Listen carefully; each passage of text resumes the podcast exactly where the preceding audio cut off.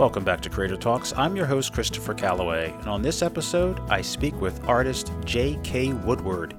J.K. is working on The Mirror Broken, being published by IDW, and it's going to be out on Free Comic Book Day, a 12 page preview of this fully painted comic book. 12 pages, free, on May 6th, 2017. That is Free Comic Book Day. And then immediately following that in May will be the kickoff of the five part miniseries, The Mirror Broken, being published by IDW. For the finest in painted illustration of Star Trek, JK is IDW's go to guy. JK worked on previous iterations of the Star Trek franchise, such as Star Trek City on the Edge of Forever, a classic Star Trek series story, and also Star Trek Next Generation, Doctor Who Assimilation Squared, starring Matt Smith, the 10th Doctor. But did you also know that JK is a huge David Bowie fan, just as I am, and we talk about David Bowie for a bit during our episode. And once again on this episode, I feature rest and relaxation. What does my guest like to do to kick back and relax? I spent a little more time this episode talking to JK just about our, our love of David Bowie and his music, and it's a lot of fun to talk to writers and artists about things off of the series that they're working from because let's face it, they get these questions a lot over and over again, and you know, it's part of promotion, but at the same time, hey, I want to make this fun for them, for me, and for you. And we both had a lot of fun this episode talking about our idol, David Bowie. So let's get to it. My interview with J.K. Woodward, here now on Creator Talks.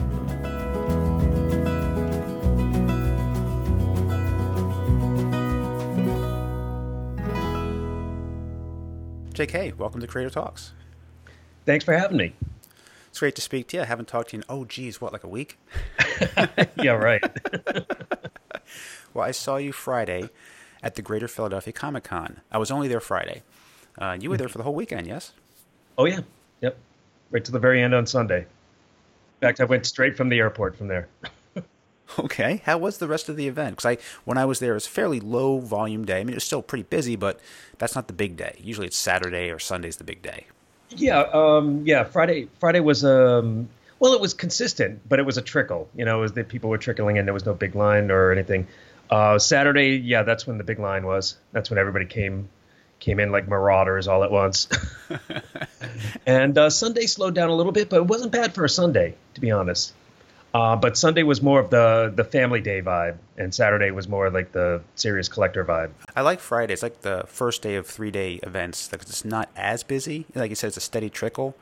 So I yeah. do get a chance to talk to people, you know, and not have to wait a long line. Although I do have to say, I did wait in some lines to talk to some people. Uh, it's it's those out there that are getting their books signed, several books signed, many many books signed. I was like, wow. Oh, I, I, got a few of those where they brought their whole Fallen Angel collection with them. Oh yeah, yeah. They bring their long box and say, "Can you sign some of these?" Yeah, I know. And some cons they have limits, like uh, five. I know uh, Neal Adams had a sign up that said the uh, first signature is free, and the rest there was like a certain amount. I forget how much it was, but sometimes you feel like you have to do that only out of consideration for the people waiting in line. Exactly. You know.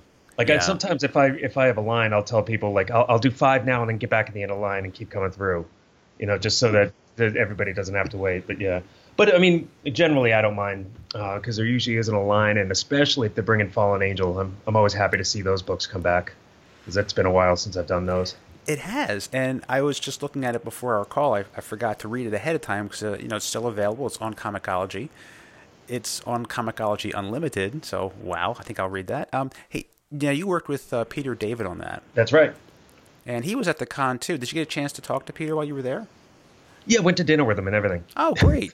yeah, we always uh, we don't always bump into each other. We don't always line up with our cons. So when we do, we try to make some time. So how did you get started on that series with Peter? How did he uh, hook up with you to do the art, the fully painted art on that series? Well, yeah, that was really one of my um, one of my first jobs. Um, well, second job technically, but I had done a um, a book called uh, Crazy Mary, and it was uh, just a 12, 12 page story insert into an anthology for Digital Webbing Presents, um, which was an anthology series at the time. Uh, and it was just something self published that we did. You know, we didn't get paid for it. In fact, we paid to do it. um, but it was it was something where we got through Diamond and we got something out there, and it was something we could show people. So I immediately um, ordered a bunch of copies for myself and made sure they were on the desk of um, oh, any editor and every editor, I think, in the business. I, made a lot of uh, mailings out. It it um, landed on Chris Ryall's desk, and he saw it. And while he wasn't uh, up for picking up the Crazy Mary series, uh, he did like the art and hired me to do. Um, it was CSI New York um, and I did a miniseries, and it was written by uh, Max Allan Collins. So that was a, a good writer to start with. And um, while I was on the third issue of that, as a, a four issue miniseries, um, I got the email from Chris Ryall um, telling me that Peter David had seen the Crazy Mary thing, and he was bringing Fallen Angel back uh, from DC, and he's bringing it to IDW, and he's just going to start from a number one. And he wanted me as the artist, and that was pretty much the most exciting day of my life that was uh, that, that's when I knew that I wasn't just a guy working on a miniseries, that I was now going to be working in comics for the hopefully foreseeable future. And you have, and it worked so out. far. so far, so good. yep, so far so good. It, has been, geez, uh, closing in on um, what 13 years now. When I was at the con, I saw you had pointed out to me you had some art there from the upcoming Free Comic Book Day, Broken Mirror. Right. Um, yeah, I brought a couple of covers and uh, some preview pages that had already been published. Basically, what's what we got going on is we got a 12-page uh, intro coming out on Free Comic Book Day um, for Star Trek Next Generation: The Mirror Broken. It's called, and it's the Mirror Universe treatment of uh, Next Generation. So, for those that aren't familiar with the Mirror Universe, it's basically all the evil twins. Um, in a sense, it's a it's a it's a different universe where people are a little more ambitious and it kind of shows the anti Roddenberry dream side of everybody. You know, the the uh, the greed, the the seven deadly sins. They have it in in abundance. Um, so we see a, a, more aggressive Picard, and we see uh, a more weaponized Data. Um, we see a more dangerous Troi. I mean, everybody has their has their dark side, and we're going to see it all in this. Um, and we're going to start on Free Comic Book Day with a, a free 12 page, and uh, about two weeks after that, issue one comes out, and we're going to do a, a five issue miniseries from there. And this is the first time that the Next Generation universe has had that type of parallel universe that we saw in Star Trek on the uh, episode Mirror Mirror. Well, we saw it in Mirror Mirror, and there were a couple of um, uh, Deep Space Nine episodes where they continued along that storyline. Um, but they never did it on Next Generation. They came close with an episode called Yesterday's Enterprise, and I believe it was supposed to be their version of the Mirror Universe. It was a what if episode um, but it wasn't technically the mirror universe. They didn't revisit that universe, which is an actual universe within the Star Trek uh, storylines. Uh, so this will be the first time it's done that in comics, but there were some book series out um, a while back, and it was before Deep Space Nine did their take on the mirror universe. So it doesn't quite match up. Um, not at the beginning, anyways, because in the uh, what they established in Deep Space Nine was that the Terran Empire, which is the name for the Federation, you know, Kirk and the gang were part of the Terran Empire, um, and then they they had been taken down. Uh, they they were weakened by, or supposedly weakened by reforms that Spock made. Which, if you've seen the original episode, uh, Mirror Mirror, that's kind of how it ends. Kirk convinces the evil Spock that it's better not to be evil, and uh, so when Deep Space Nine picks up the story, the Terran Empire was weakened and and pretty much destroyed, and and uh, didn't really match what they were doing the next generation. So we're going to try to try to make it work between those two, um, between the Mirror Mirror from the original series and what Deep Space Nine did. Um, but in a way that doesn't have a feeble Terran Empire. We're still going to see our heroes, or in this case, our villains, uh, as strong characters. And I can't say more than that because I don't want to give anything oh, away. Of course not. I'll have to check the Deep Space Nine episode out. There were a couple of them, and it was it, it had to do with like a wormhole accident, and it was really kind of cool. And they come out of the wormhole. It was a little bit of a bumpy ride, and they're like, they think they're on their way to the station, but the station isn't there. It's still orbiting Bajor, and and that's uh, they kind of introduce um, the uh, the power collaborate of uh, it is basically uh, the Klingon Empire, the Cardassians, and the Bajorans all working together to take down the Terran Empire. It was, it was when I, I, I, I, it blew my mind when I first saw it. I was like, no. And they even reference Mirror Mirror episode. They even reference Kirk uh, and Spock, and, and it was just great to hear their names in that something so far removed as Deep Space Nine. Actually, I just watched Mirror Mirror like an hour ago. oh, cool! I've seen bits and pieces of it, but I wanted to really pay attention this time, so it's on Netflix. So I'm like, well, you know, I have some time, so no one's around. I'm going to go ahead and watch this while I have a chance. It was really good. I really, I really enjoy uh, watching Star Trek. I wasn't a big fan when I was a kid. I, I knew of it, saw bits and pieces of it, but as I've gotten older, I've really been interested in seeing it, especially since they've remastered the film. And, they, and I think they've done a little bit with the special effects too, as far as the planets and the spaceship. They've, I think they've changed a few things.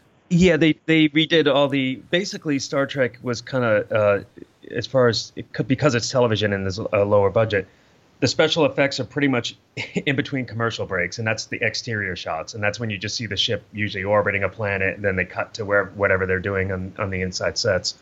So they took all those um, all those in between shots of the Enterprise.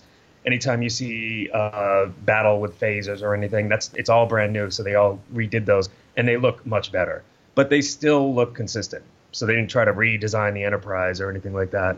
And yeah, it looks great. The new stuff looks great. Yeah, if I didn't know that they went in and changed out some of the special effects and updated them, if I was watching it for the first time, knew nothing about Star Trek, it, I wouldn't know it. It looks so good. Everything fits together yeah. so well. It's it's perfect. Uh, that's why I'm really excited to watch it again. Uh, it's really fun. You must be a longtime Star Trek fan.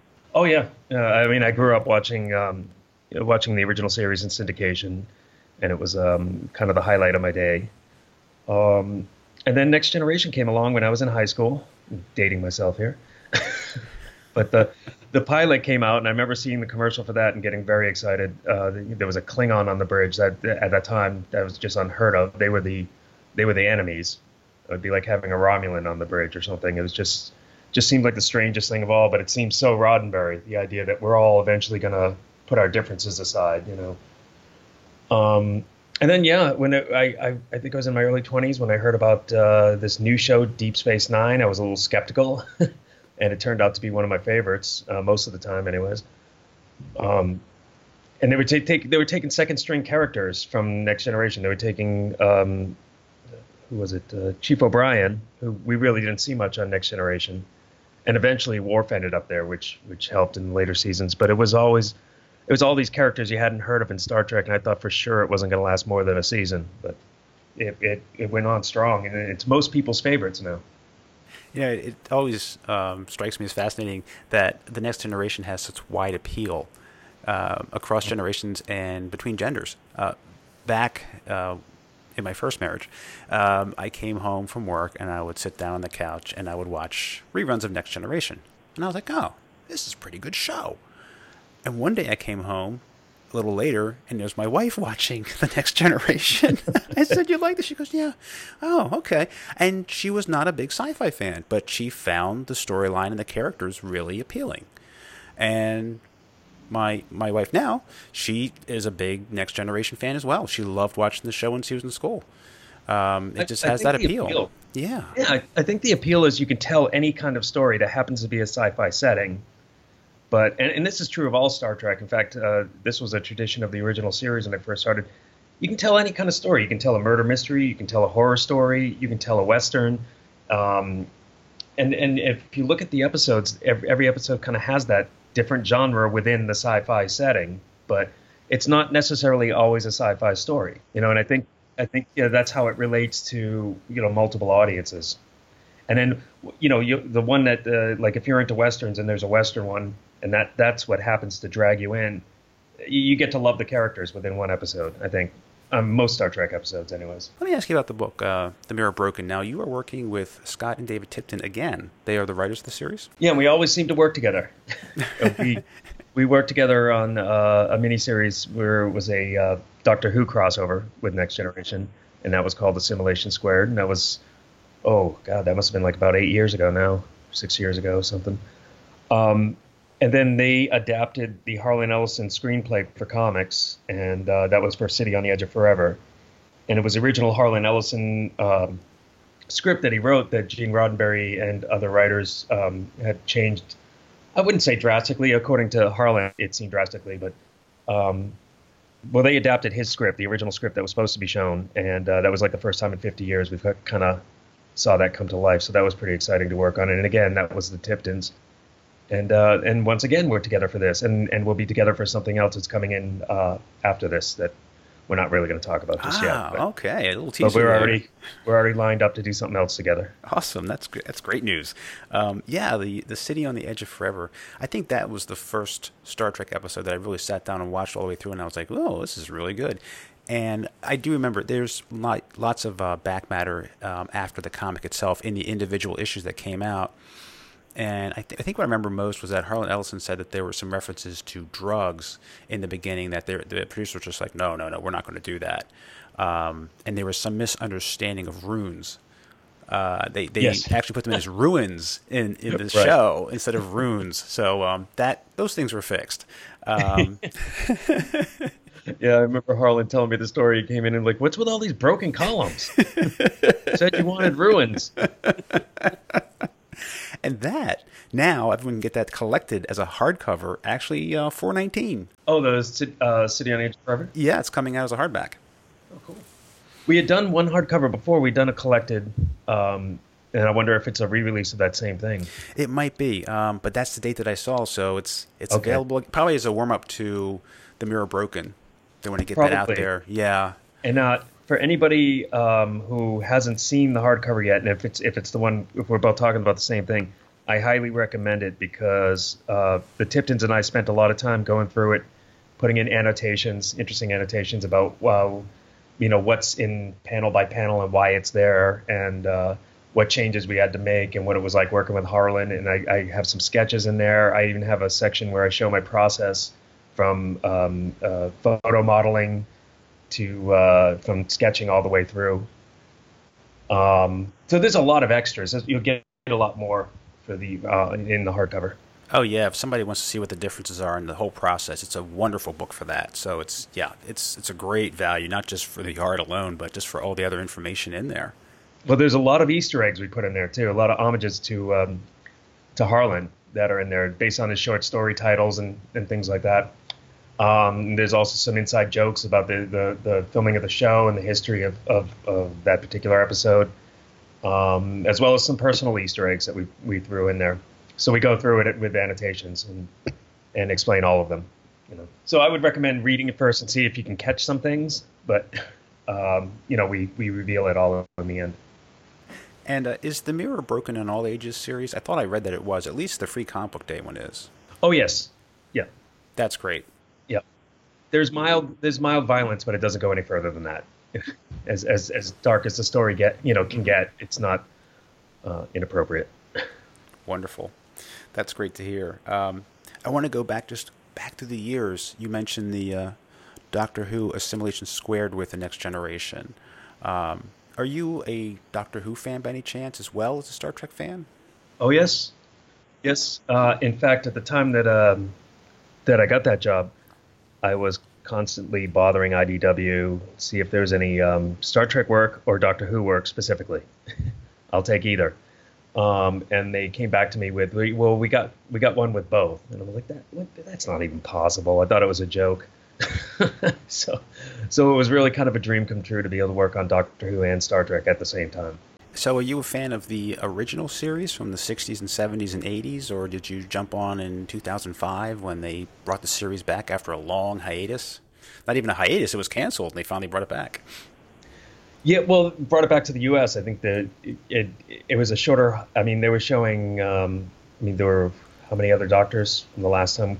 Last time I saw it in, in the U.S., as far as I know, they weren't showing anymore, except for the the Eighth Doctor movie they tried. But there was it was pretty much after the Fourth Doctor, we weren't getting any more here, as far as I know, or maybe I just stopped watching. But Fourth Doctor was my first Doctor, and, and that's that's what I grew up watching in the uh, in the 70s and 80s.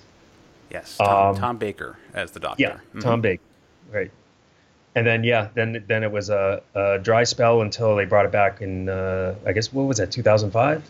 Yeah, well, they yeah. at least I kept seeing it in the U.S. Um, on like public television stations. They would have it, and they went through uh, the Fifth Doctor, the Sixth Doctor, and the Seventh Doctor, Sylvester McCoy, and then after after his uh, like third season, it was no longer renewed and it was over. And then there was the movie with Paul McGann in 1996. That's it. yeah. That was a Fox BBC combination. Um, yep And that didn't take off into a series after that. And then it came back in 2005 with Christopher Eccleston. All too briefly. He was like my favorite I doctor. know. Maybe maybe it was because he, you know, because the doctor was finally back. Maybe it's because it'd been a while. I'm not sure, but I felt like um, felt like we could have at least got a couple more years of him. That would have been Yeah, great. that was short. I mean, it's like he's Yeah. regenerating again. I mean, they've had great doctors since then. Uh, Sure. You know, David Tennant, Matt Smith, um, and now Peter. But he was a different kind of doctor. You know, he was he was a little sadder. He was a little post traumatic, and he he dressed down. he wasn't fancy in the least. He had a leather jacket and some black pants. Mm-hmm. I mean, uh, you hadn't really seen that before. You know, the doctor is always kind of the the idea of the doctor. You've come to. I can't wait to see what his next outfit's going to be because it's always a spectacle of some kind. You know, and it, this was so so blend in. You know, that I, I think uh, I think it was just kind of neat to see something different like that. Maybe that's what I liked about it. I can't figure it out, but Eccleston is my uh, favorite. I didn't get a chance to see him because I wasn't there very long at the Greater Philadelphia Comic Con, but Colin Baker was there, and he was the let me count these uh, sixth Doctor, and he probably had the most garish costume of all. oh yeah, But I liked his Doctor too. I didn't like the story so much uh, in his run and in Sylvester McCoy's, although there are some real gems in there that are very, very good. I love watching, um, and I have my, my DVD library of Doctor Who that I, I've collected over the years because I'll watch those things over and over again. In fact, um, the first one my daughter saw when she was little, I had recorded them off of TV uh, when they were on PBS, and they kind of went away for a while. But I had these, and I said, "Would you like to watch Doctor Who?" She's like, "Okay, what is it?" I said, "Well, let me tell you what it's all about. You know, TARDIS, time travel, Time Lords. You know." So I showed her an episode, and her favorite one that she would always ask about was uh, the Robots of Death, a Tom Baker one. oh yeah, yeah. That's that's like her favorite. Yeah, that's a great one, and it's there's a lot of a lot of little dry humor in there too. I just love in the script and the way Tom Baker delivers it. He's just just great. Um, and I saw Peter Davidson, who was the fifth when I was in college. He was in Philadelphia for an appearance. Yeah, I've met him. Oh, you've met? I've met almost all of them at this point, yeah, because I've done Doctor Who wow. conventions, so I end up on panels or whatever. Nice. Yeah, it's it's a great show. Did you see the uh, 50th anniversary episode? Yes, I did. Yeah, Oh, that was great. I mean, if you've watched the show for years and you know all the doctors, and especially, I, I won't spoil it for those who haven't seen it, but especially the ending. yes, That that I was just like, Yeah. oh, took my breath away. It was wonderful. It was so yeah, good. that was incredible. yeah, and and and since then, there's been, um, it- you know, you see a lot of more, um, even if it's just Easter eggs, you see a lot more crossover into the past. Yeah, you know, or at least mentioned. You know, it feels like it's more of a cohesive Doctor Who, and and I guess that's part of how TV's done now. It's less episodic and more connective. But it seemed it felt like you know with the 50th anniversary, they were just trying to attach some more connective tissue between the uh, old stuff and the new stuff, and I think that's great. You know, I, I think they were afraid to do it too much at first because they didn't want to alienate the new viewers because they're the big chunk of their viewership now is thinks Eccleston is the first Doctor right. you know so so I I think they were kind of afraid to alienate them because they, they don't want to lose their new viewership but i think uh i think after you know almost 10 years they thought it was safe What was so nice, what they did was, uh, and there's like a little short video before the actual episode, and it's on the disc. Is um, they bridge the gap between Paul McGann's Doctor and the War Doctor. And oh i saw that that was I was, brilliant was so nice to have Paul Yeah. McGann come back and, and and he was. I'm like, man, I wish they had done more shows with him because I liked him as a doctor. He played the part Yeah. very well. Back to the artwork that you're doing. How do you prepare for doing books like the Star Trek Next Generation ones or the ones that involve Doctor Who? Do you look at a lot of screen grab references or do you have like files that you use as a reference to help capture the likeness because you do a really good job of capturing the likeness of the characters because any book that kind of doesn't quite capture a real actor person you see on TV and film it kind of takes me out of it if it doesn't Sure. but you know you're you're spot on so how do you go about researching that and getting capturing that likeness Well, I've um, I'm so familiar with the shows, uh, you know, especially uh, Next Generation. You know, you you, gi- you give me a quote and I'll, I'll know the show. Um, also, when I'm looking at the script, um, I'll and the Tiptons are really good at this too. They'll sometimes reference something. They'll they'll say, you know, he's making that face he did in this scene of this show or this episode. Um, other times I'll just know it when I when I when I read it. I'll be like, oh, I know the face he's making. This is when this is that thing Patrick Stewart does when you know, and and then I'll go reference that. I'll go to the episode, and um, you know, I I have them all in several different media, so. so it's a matter of getting a screen grab and just having you know i'll just have the have it blown up on the computer and and i have that right next to my um, drawing table and i'll just you know i'll just do what the actors are doing i'll just draw right from the faces they make and and uh, you know making the only changes really i'm making is with lighting so it fits the scene or or, or you know sometimes angles um, but pretty much you can find any expression at any angle that works and the thing is not to go to, to try to think of who what Patrick Stewart does with Captain Picard, for example. You know, and and don't don't try to take that character and, and do something he hasn't done before and make that work because it, it won't. you know what I mean? Mm-hmm. And it has to be that familiarity when you see it, when you, you you like you you you understand you've seen this before. This is this is what it is. And the, only time that you um, that that I have to um, deviate from expression is like a, a couple of times with the Harlan Ellison thing um, because his original script was written before they really established a much more emotionally passive Spock. So there was some emotion coming out of him. There was some anger and stuff, and I and that was really hard because it just didn't feel like Spock every time I did it.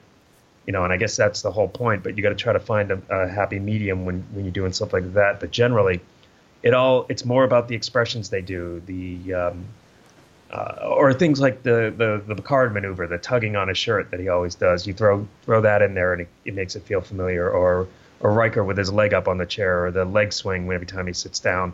These things that we're used to seeing, bring them into the comic book. That helps keep us in the story. That meant, if I can make it feel as much like an episode, only you know maybe maybe a little better because we don't have a, a an effects budget, so we can do a little more. But when it comes to the scenes on the bridge or the scenes in you know in the hallways or, or in um, in uh, sick bay, it should all feel just like the show.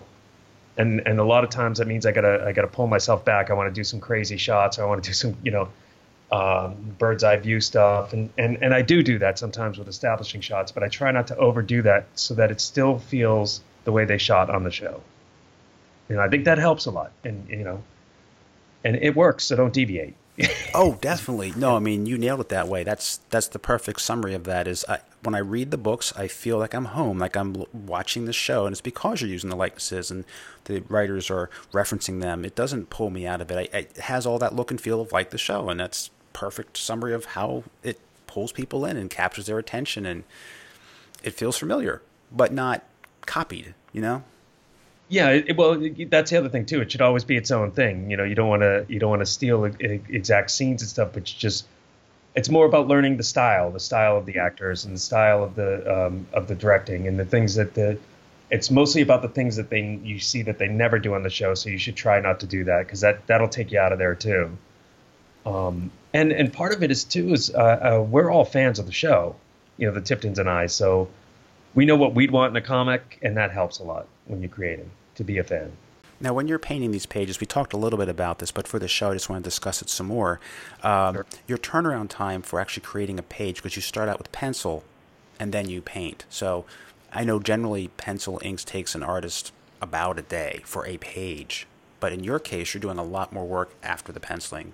Um, the penciling for me is is the um, probably you know one third of it. Um, Actually, probably less. I mean, I can I can pencil something in, in probably about eight eight to ten hours, um, depending on how complicated, or sometimes a lot faster.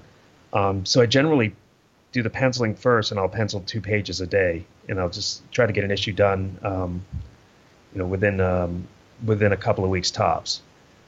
That's after that is where I spend a lot of time because it can be up to 20 hours of, of just painting a page. You know, so in total, your average page is about 30 hours, and some are a great deal less, and some are a great deal more. But that's, like I said, an average. Um, and yeah, like the process is just like anything else. At first, it's just you do your layouts and you do your pencils. Um, and then what I usually do is I send the pencil pages so they can start the lettering while I'm I'm doing the painting because then it's just a matter of dropping in another file when when it's painted.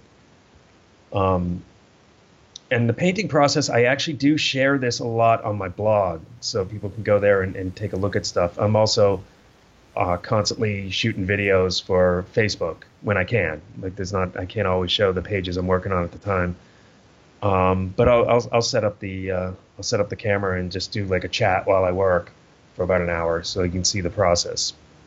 Um, also on Instagram, I do a lot of uh, sped up process stuff so you can just see it in fast motion, which to this day still cracks me up when I watch them. but no Periscope. Yeah. No, that, no that's a little dangerous. That's kind of, without a net. You know, a lot of people can just like throw anything out there while you're working. Yeah, unedited. But it's it's it's kind of like what I do on Facebook, and I don't do that. The I, I do the uh, the live feed on Facebook, mm-hmm. where I just set set up my phone on a um, on a tripod and just have it aimed at what I'm working on, and just work. And then people will leave messages in the comments, and I'll jump up every once in a while to check them out, but um, and then just answer them verbally. But you know, I don't do that too much because it does slow down the process because you get distracted by everybody. Do you have a, a, time where it's like you don't have any social media contact? You're just kind of like, okay. I've got to really focus on this for the next four hours. So I'm just going to kind of turn off everything and just yep. put my head down and get to work.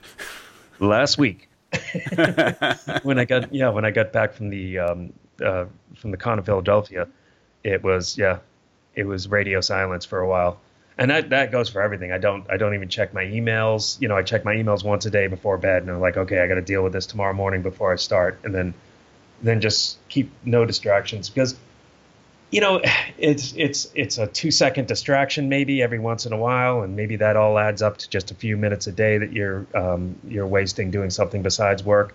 But it also you know throws the train off the rails a little bit, you know, and it takes a while to get back. You know, I, I kind of I kind of the metaphor I use is it's it's like driving. You know, you get you got to shift down, and every time you stop, and then you got to shift back up again, and that that you know that slows you down considerably. Whereas if you keep a steady top speed, you you go a lot further, a lot faster. So it's almost it's almost being slowing you down exponentially um, to stop for a minute. And those are days where yeah, I can't have any distractions. I can't.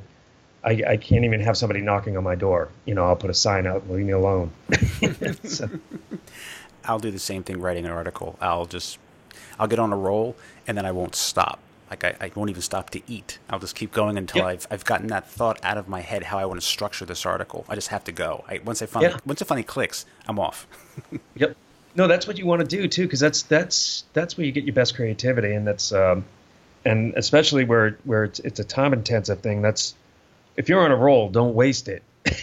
you know, because there may be a time you're not so inspired, right. you know, and that's when you can go to sleep. But, you know, just stay up and keep. Sometimes I'll work for you know 36 hours straight, and I go, okay, this is this is all I can do. But I mean, if I have that in me to do it, do it. Don't waste that, you know. Right. Oh, my family's learned about me. It's like I'll be down in ten times five. it's like when you have to repair something around the house. So this will take a day. Make it three. You know. yep. time. Time. It's like you're outside of time and space when you're working like that. You just lose all track of time. well, I call that the time warp, and that's the place you want to be. That's the place yeah. you want to be, where you you finally lift your head up and you go like, "Wow, ten hours just went by. How'd that happen?" you know, you want to be in that place because that's when you're the least distracted, mm-hmm. highly focused. Yep. So, how long does it take for you to do an entire series? Like, how far ahead do you need to work? I mean, you talked about separating out the lettering so that you can pass everything along um, mm-hmm. while the lettering's being done with the, from the pencil rust. But how long does it take for you to do, say, a mini series? Um, kind of a sore topic at the moment because the deadline's recently changed. Mm. I'd like to have six weeks an issue. Sure. Um, you know, well, actually, I like to have two months an issue for a painted comic, um, but I can do it in, in six weeks. But they often want it even quicker sometimes. Um, so it really it really depends on what the solicitation schedule is, and whatever it is, I have to um, I have to line up with that. Um, for instance, I've, I've got to get two done earlier than I thought I was going to have to get it done um, because that's a June solicitation. So it's got to fall into the month of June. So I have to make sure I have it done um, early enough where we can make that happen. And and then the issue after that, of course, has to be uh, has to be July. You can't you can't skip months because people lose money when that happens. Um, so it, yeah, it really depends on what the I'm, I'm, dictated by the solicitation schedule, and that's decided by editorial. Um, but generally, ideally, um, six months is a good way to guarantee the quality is where it should be. um, or six weeks rather. So that would be um, six weeks times whatever whatever the issue is. And I generally like to have at least two done before the first one's in stores. Because Okay. that gives me the time I need so that it comes out monthly and it's not late. Yeah, I was wondering about the lead time, how much they allow Yeah. you. Um, Yeah, you, want. I, I I'm on at least that. I would love to have at least three done before the first issue comes out because that takes a lot of pressure off you. But um, you can do it with just you know just get the second one out there before the first one hits stores, and then you're in a good place because that gives you your six weeks for the other three if it's a miniseries. Now, I'm no artist, and I barely pass for human, but I'm wondering what kind of tools do you use to do your art? 'Cause I know there are fans out there who are artists themselves, and they're kind of wondering what kind of instruments you use, what kind of tools work best for you that you're most comfortable with to get the desired result that you're looking for. Well, I'm uh, I'm kind of old school. Um, I'm still working traditional media, and I, I don't I don't know that will ever change. I mean, I've I've worked um, I've worked digitally, of course, before uh, design jobs I've had in other illustrations. Um, but for for the comic work, I like to have paintings, actual paintings, and the medium I use is gouache usually. Um, I'll use some acrylics with that, some watercolors, some inks. I'll I'll mix it up, but generally it's like 99% gouache. And um, as far as brushes, for those that are artists in, in traditional media, I use a number six and a number four round most commonly. Um, those get the um, those can get both broad uh, strokes and uh, fine detail because they come to a point. And I use um, the Sablette, which is half synthetic, half sable. And the gouache I use is Winsor and Newton. It costs a little more, but it's worth it. And I paint everything um, what, what they call golden age size, uh, which is uh, on 18 by 24 instead of the 11 by 17. And it's on. I use hot press cotton instead of um, uh, Bristol board um, because Bristol board has trouble taking the paint sometimes. It'll it'll warp, and more than that, it'll kind of eat the paper. If, if if you're using pulp instead of cotton, that the you know the pulp will uh, the the paint will sort of dig into it sometimes. If you if you with with gouache, you can reactivate it by wetting it. So uh, sometimes you do that just to blend things in, and if you do that too much on on pulp style paper like Bristol board, it'll tear it up. You know, so that's why I use hot press cotton. That's that's some pretty dry stuff if you're not an artist, I guess. but the point is, I, I I actually have 18 by 24 paintings when it's all done. I don't do any um any Cintiq work or anything. The only digital I do is scanning it in when it's done, so I can upload it. And didn't you recently do a ROM annual cover as well? Oh yes, and and this this is something. If you want to see the process of it, you can see it on my blog. Um, that is that was an homage to the great Bob Larkin, and uh, in I think believe it was 1978 Hulk magazine cover he did, and it's a very famous one. So as I'm describing it, I'm sure plenty of people know exactly what I'm talking about. It's Bruce Banner in a lab coat turning into the Hulk, and they just show the various stages going upward. Um, and it was one of my favorite uh, Bob Larkin paintings. And actually, the, the idea for that uh, was from Chris Ryall. It just happened to be one of my favorite covers that he asked me to to to homage. This goes back several years, but I, I just have to ask. I remember listening to a podcast at the time, you talking about losing your home because of Hurricane Sandy, and probably a lot of your you know personal effects as well. How long did it take you to finally get back to some sense of normalcy? Well, I, I, I did. I got a lot of support. I got to say, so that helped a lot. Basically, we lost everything. Um, we had just um, sold the condo to cover some debts, so we were back to zero, which was a good place to be compared to where we were. Um, but we were renting at the time, so we had just moved everything into a, a small apartment on Long Island, which was we didn't know at the time. We were just taking everything somewhere to be destroyed. because it just hit before we could get any renter's insurance, before we got anything into storage, before any of that. We were only there like two and a half weeks before it hit. Um, so it was it was almost normally this wouldn't have been so bad because we probably would have had a lot of stuff in storage. Um, we we would have had things insured. It just happened to be at the worst time possible. So so what happened was yeah we um, we were there and all of a sudden we were in four feet of water. The house was just flooded and um, we had to evacuate suddenly, and we were stuck out in the storm um, up on the um, neighbor's balcony um, just to stay out of the water uh, for about three hours before we found a, um, a key to the neighbor's house. And uh, the the problem was we, we, we were waiting for the landlord to um, text us back, and all the towers went out in the meantime. And then some by some miracle, we got one bar after about three hours out in the storm, and it, it told us where the key was.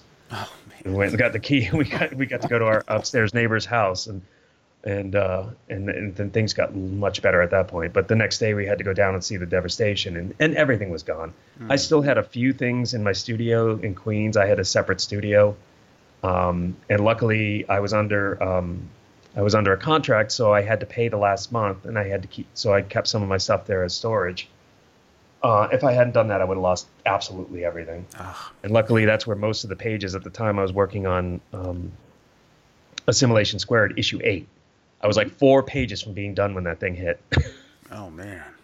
yeah. So, and luckily, those pages were there, safe and dry, or else, or else that book might have been a little late. Yeah, because yeah, usually deadlines wait for no man or No. woman. So yeah, jeez. Yeah, it really doesn't matter. It has to come out when it comes out.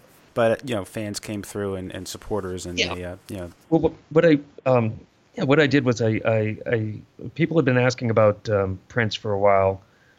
I was like, all right, I'll just do a print sale, and uh, you know, see if that generates some money. And uh, some people just bought a print, you know, just just to help me out, you know, because they knew what you know what, what I was raising money for.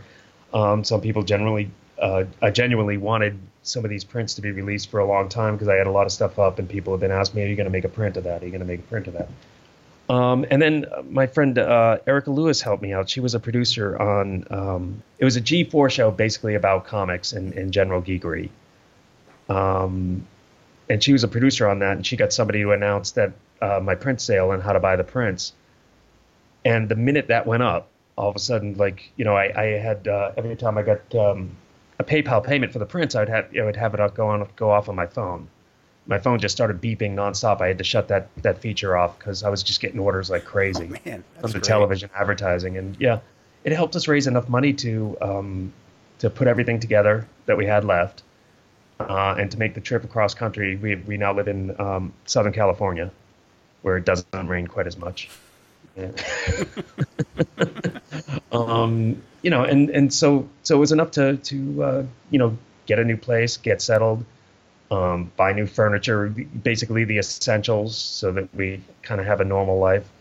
And uh, we've been building since then, and, and now you wouldn't even know it ever happened. So it yeah, it all it took a little while. To answer your question more succinctly, it took about four months to get you know to get a new home and to get get it furnished and everything, and to to get moved out there. But it happened a lot quicker than it normally would have because of um, you know the fans pitching in, you know, buying the prints and, and buying some art and everything. Oh, that's great. I'm glad to hear everything's finally worked out and you weren't out too long. You know, four months is pretty good considering you nearly lost everything. Um, Yeah, it was a much quicker recovery than I expected. now you've traveled around the world, and I read that you've been to Germany because that's a place where one of your, your idols went, David Bowie. And you are a Yes. David Bowie fan? Oh yeah, absolutely. Awesome. Yeah. Me too. Have been, for years. Yeah. Me too. Excellent. Uh, I wanted to talk about that for a bit. Sure. Have you, have you ever seen Mr. Bowie in concert? A couple of times. Um, I never saw him in the periods I wanted to see him because of my age, Me too. but I did see him in Glass Spiders. Um, because I had that at the time, I had a job at uh, a concert hall called Great Woods in uh, Mansfield, Massachusetts, um, and he was playing there. So, um, basically, what, what what happens when somebody's playing there that I want to see is I, I take that day off of work, and I can still get in and go see them. That's the first one I saw was Glass Spider Tour. Was it? That Yeah. was my first as well. Yep, yep. I wanted to see Serious Moonlight, but I waited too long, and my friends didn't want to go, and there were only like uh, individual seats left or obstructed view. So I was like, all right. So I had to wait several years until he came around again. And I, if I remember correctly, uh, Squeeze opened up for him. Yes. It was a good concert. It was really. It was at uh, Veterans Stadium in Philadelphia, which no longer exists. But uh, it was really cool to see him, uh, to see that great big uh, outdoor arena type show. Where else have you seen him? I saw him in Anaheim, and I'm trying to remember which tour that was. I think it was um, God, what was what was that album that came out? Um, the one directly after Black Tie White Noise. There was a few years in between before an album came out. Uh, there was Not uh, outside. okay. The one after. Uh, the one after outside, the more poppy one. Oh, Earthling. Earthling. Yes, Yeah. I didn't Um, see, chance to see tour. that one. Oh, good for Saw him in you. Anaheim. Yep.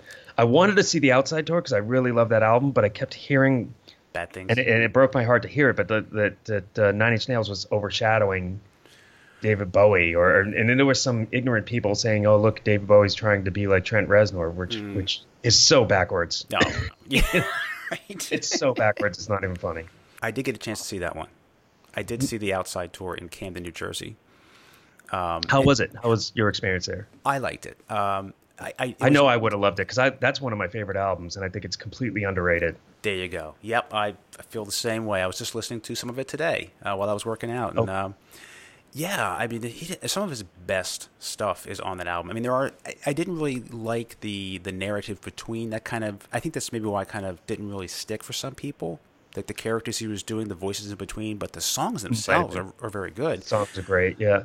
And and uh, I I love I'm a sucker for a concept album. I loved it. I love the Diary of Nathan Adler that came with it. I love the fact that he's he's work he's singing through a character again, which is some of Bowie's best stuff when he does that. he was uh, one of the greatest, I think, ever, and the concert was very good. Um, I just this the sound quality was really great. I was sitting up at, actually up on a hill. I had the general seating, and Nine Inch Nails would open Oh, grass up. seats? Yep, I had grass seats because way down in front there was a mosh pit. And kids were just jumping around and yeah, as like grass was flying everywhere. Even when David Bowie was singing like a ballad, there'd be stuff flying everywhere. And they did, he was singing "The Man Who Sold the World," and he did it in a different. The kids loved it. Oh yeah, Nirvana did this, and uh, you know they're all It's a screaming. Nirvana song. Right. So he's singing it in a different style than that. It was even different than the original version that he did on the album. But they're still jumping around and diving. They didn't care. Um, but it was it was really good. And I recently, in the past month, bought an album uh, called Back in Anger, which is a a radio and FM broadcast of the concert. And I listened to that. It's got both Nine Inch Nails songs and then David Bowie songs on it. It's pretty good, actually. There's only a couple little glitches here and there because it was recorded off FM, but it is so so clean. Um, if you want to seek that out, you will love this because you can s Okay, it to it now. I'm like, this was really a good concert, and some of Bowie's versions of his songs. I mean, he was doing stuff off of Heroes, off of Low, off of Scary Monster Super Creeps. Same same with the Earthling tour. He was um it, there was always it almost seemed like he was trying to get one song off of every album. Mm-hmm. You know, just to just get all eras represented, but he would do them in a new way. Yeah, It that's made you know. that's what I loved about all of his stuff was every tour, every concert he would do, every concert tour set, there would be a different version of a song. Like you never Yeah. heard something the same way twice when he did it went on tour again. Did, did you hear? Did I, now I don't know if you're familiar with this bootleg, but I was familiar with it like uh, back in the early '90s. There was a, a rather famous bootleg going around, the Live in Santa Monica, 1972. Yes. hmm and they finally released that officially, and I, it came with the. Um, I, I got the vinyl box set, the Bowie one, basically what it was. I got both of them so far. I'm getting them all. Nothing like rebuying albums, Oh yeah. but I got to because they have so much extras in the box sets that I, I, I had to get that. I had to get the actual um, mixed and remastered 1972 because the bootleg was just horrible quality. Mm-hmm.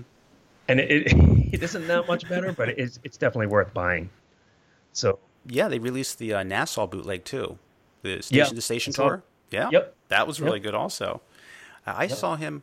I saw the Glass Spider, and then I saw him in 1990 when he was doing his Sound and Vision tour um, at Oh, yeah. the Spectrum. I Caught that was- one. Yep. Oh, you, you saw that one too? yep. I was so excited to go. I went there with a friend of mine. We're getting ready to go in, and like, oh, hold on, your tickets for tomorrow. I'm like, oh, so I had to go back home. go back the next day. I was just so fired up to go, and it was a gr- it was great. Uh, I think Adrian Belew was playing guitar during that tour. Yep. He also played on some of his uh, uh, Berlin Trilogy albums, which are my favorites. I think. Out of, I mean, it's hard to pick one, but the Berlin Trilogy and Scary Monsters, that whole set is There's It- great stuff came out of that era. it doesn't sound it never sounds dated it just sounds Mm-hmm. fresh as every time i listen to it like it could be done it's like a music for the ages Mm-hmm. Could work in any Exactly. any generation um, and then i saw uh, in 91 uh, tin machine he was um, with the sales brothers Sales Brothers, yes, Mm-hmm. that was great. Mm-hmm.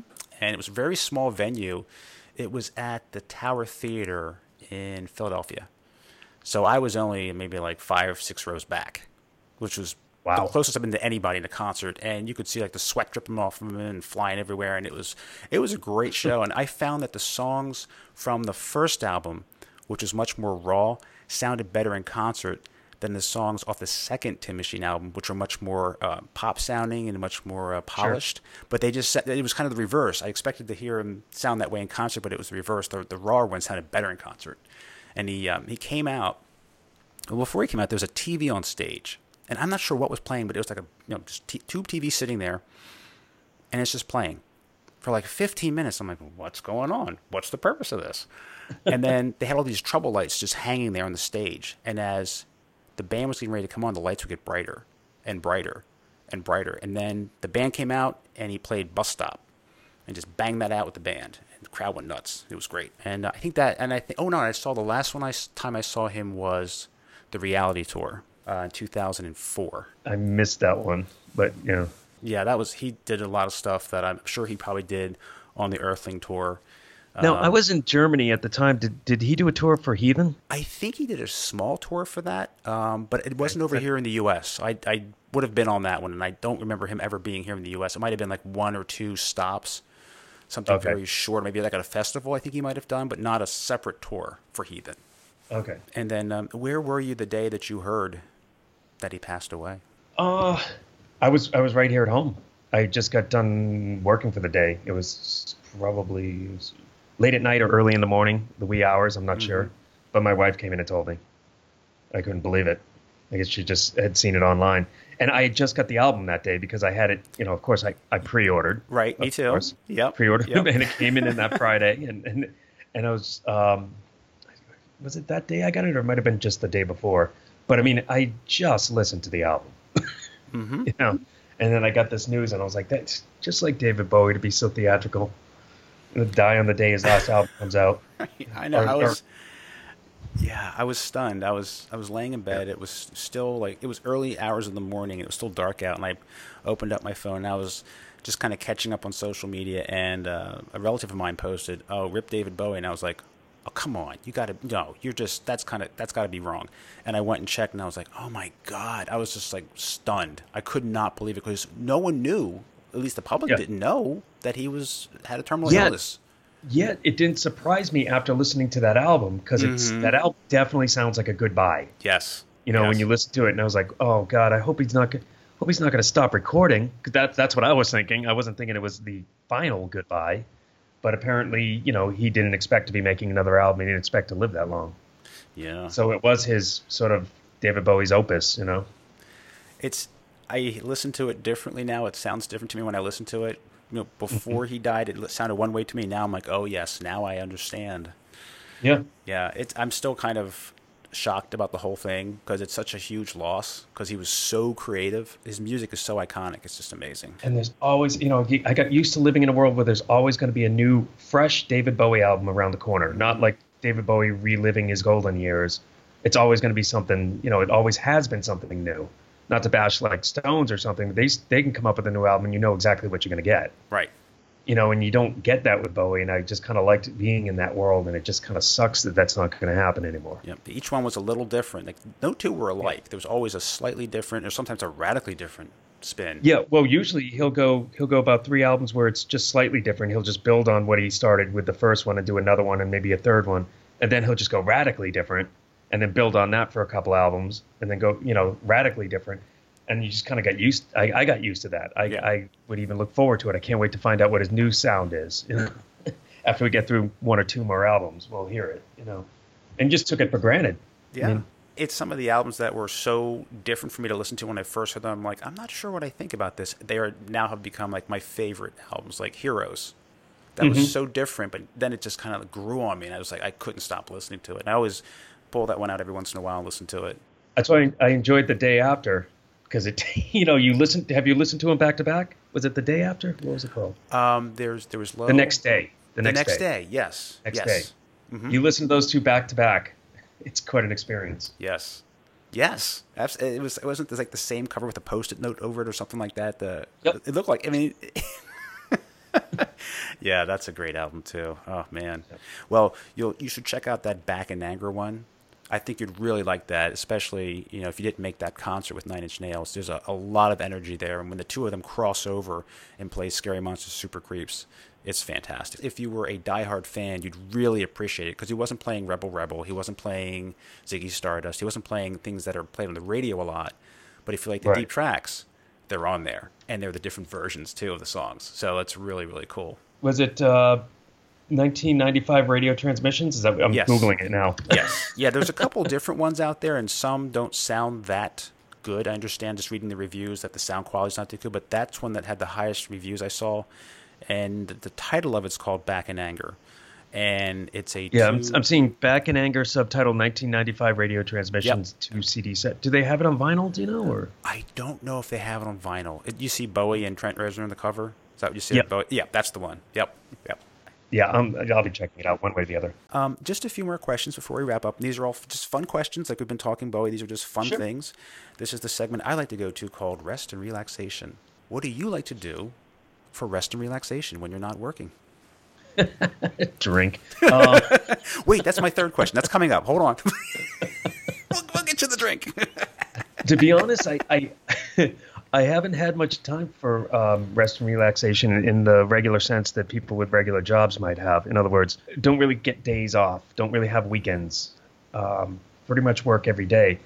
The the relaxation I get is from you know I, I do about a half hour of cardio every day, and I really enjoy that because it just kind of takes all the stress of the day away. So probably working out. Um, apart from that, I wasn't kidding when I said drinking. Basically, the closest thing I get to a vacation is cons, and I really enjoy that because unlike being uh, locked inside a studio all day by yourself, you get you get to uh, talk to people, you get to be around people, and, and you don't. This isn't a very social job normally, so I do like doing cons, even though it's technically still work. Uh, it's it's really not. It's the closest thing to a vacation I get. Yeah, yeah, they're my vacations too, much to the chagrin of my family. I mean, we plan family vacations, but I love going to Baltimore, and I plan to go to HeroesCon this year just because I want to see all these folks that I've talked to on the phone or Skype, and and some that Sure. I I have seen before. I want to see again. So to me, it's like this injection of energy. I just feel refreshed. I'm exhausted, but I feel refreshed and rejuvenated, and I'm ready to get back to my day job because it's just so much fun. And uh, you talked about drinking, and and I was going to ask, what is your beverage of choice? Ah, uh, well, I'm always love trying new ryes and new whiskeys, particularly bourbon. Um, but if I if I had to pick one like an old regular that I like, that's not it's not too high shelf, so I can afford it whenever I want it, and it's not uh, it's not exactly Jim Beam either. It's something right in the middle, and that's usually where I like my drinking. but it's uh, it's Bulleit Rye. Bulleit Rye is my uh, my regular, and I usually can usually when I'm at home, uh, every once in a while, I make a rye Manhattan at the end of the day, and that's kind of my thing. Just to have like a, a double rye Manhattan at the end of the day. It just makes for a perfect day. Excellent. And uh, if you had an island book, you're stuck on an island, no electricity. What's the one book or set of books that you would want to have with you to read? Oh, now this is not my favorite book, but based on your your parameters, um, I would have to say Catcher in the Rye, only because it still makes me laugh. it's a depressing book, I know, but I mean, I, it's something that I could read over and over again, and it still makes me laugh. Just just the way Holden Caulfield talks, and just his bad attitude about everything. It, it's I, I know it's a little dark, but that makes me laugh. Well, you're stuck on an island, so I mean, come on. Yeah, so you got to figure something you're not going to get sick of That's right. for a while. You know, and it might not be my favorite book, but I'd probably never get sick of that. I'll, I'll always laugh at it. Very good. Very good. Well, J.K., thank you so much for spending uh, the hour with me, and uh, we will be looking for The Mirror Broken on Free Comic Book Day, a 12 page preview of the book coming up in June, I believe. And that'll be a five issue series through IDW. That's correct. Actually, the uh, first issue also comes out in May, but I think closer Oh. to the end of May. Oh, excellent. And the second great. issue comes out in June. Yeah, towards the end of June. Fantastic. We don't have to wait long then. It's almost here. That's, I think that's why they did it. They, they're hoping to get you hooked with the 12 pages, so you come back in a couple of weeks for uh, issue one. They are so smart. They should publish books. no, I love IDW. I kid. No, I do. I really do read a lot of their books. They're Doctor Who books. I'll definitely be reading this series. So uh, looking forward to it. Uh, thank you so much. Sure. Thanks for having me on. All right, and that wraps up my interview with J.K. Woodward. And just a reminder that on Free Comic Book Day, the first Saturday in May, you can get Star Trek, Next Generation, Mirror Broken number one. And I see here in the solicitation that it is a six part series. Uh, we talked about it being a five part series, but uh, as far as I know, it's still six. And oh, geez, I hope JK knows that. Another issue to crank out. Uh, he is being joined by writers Scott Tipton and David Tipton, and he's worked with them before on his other Star Trek and Star Trek Doctor Who team ups. So uh, you know you're in good hands for this series, and I'm really looking forward to it for one. And even if you're not a big comic book fan, but you are a fan of Star Trek, uh, it's definitely worth checking out because, like I said, the likenesses are spot on. So you feel like you are watching a show. So, well worth reading. I have been inundated with requests to be on the show as a guest, and I am getting back to everyone who has reached out to me in the next couple days. So we'll have a lot more guests on and probably have a lot more weeks where I have two episodes out, which is why I have not been blogging so much. Uh, the podcast comes first, the blogs are secondary and they will be more infrequent, but uh, as I said, the audio interviews are the main focus of the show. And you can follow me on Facebook and Twitter at Creator Talks Pod. That's at Creator Talks Pod. And on my website, you can visit it, creatortalks.com. That's creatortalks.com. There you can also send me emails. And so you do not miss an episode, subscribe because the podcast is available on iTunes, Google Play, Stitcher, and SoundCloud. Another podcast coming up this week that's already in the can, so I look forward to bringing that to you. And I also want to thank all of my new Twitter followers and Facebook followers. Thank you for joining me, and I think I'll go listen to some David Bowie now with my favorite beverage. For Creator Talks, I'm your host, Christopher Calloway. Until next time.